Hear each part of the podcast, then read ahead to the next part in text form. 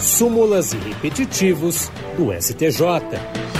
E hoje vamos falar sobre recurso repetitivo. A terceira sessão do Superior Tribunal de Justiça decidiu que o princípio da insignificância se aplica ao crime de contrabando de cigarros quando a quantidade apreendida não ultrapassar mil maços, seja pela baixa reprovabilidade da conduta, seja pela necessidade de se dar efetividade à repressão do contrabando de grande vulto. O colegiado considerou, no entanto, que o princípio da insignificância poderá ser afastado nas apreensões abaixo de mil maços se houver reiteração da conduta criminosa, pois tal circunstância indica maior reprovação e periculosidade social.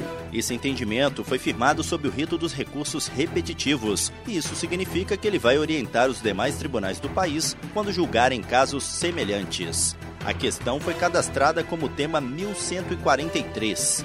No voto que prevaleceu no julgamento, o ministro Sebastião Rei Júnior explicou que a conduta de introduzir clandestinamente cigarro pela fronteira brasileira constitui crime de contrabando, tanto no caso de cigarro produzido no Brasil para exportação, quanto nas hipóteses em que a importação do produto é expressamente proibida. O ministro apontou que as apreensões de até mil maços, embora correspondam à maioria das autuações, têm baixa representação em relação ao volume total de cigarro carros apreendidos. Dessa forma, para o ministro, impedir a aplicação do princípio da insignificância nas apreensões de até mil maços de cigarro seria ineficaz para a proteção da saúde pública, além de sobrecarregar indevidamente os entes estatais encarregados da persecução penal, drenando o tempo e os recursos indispensáveis para reprimir e punir o crime de vulto.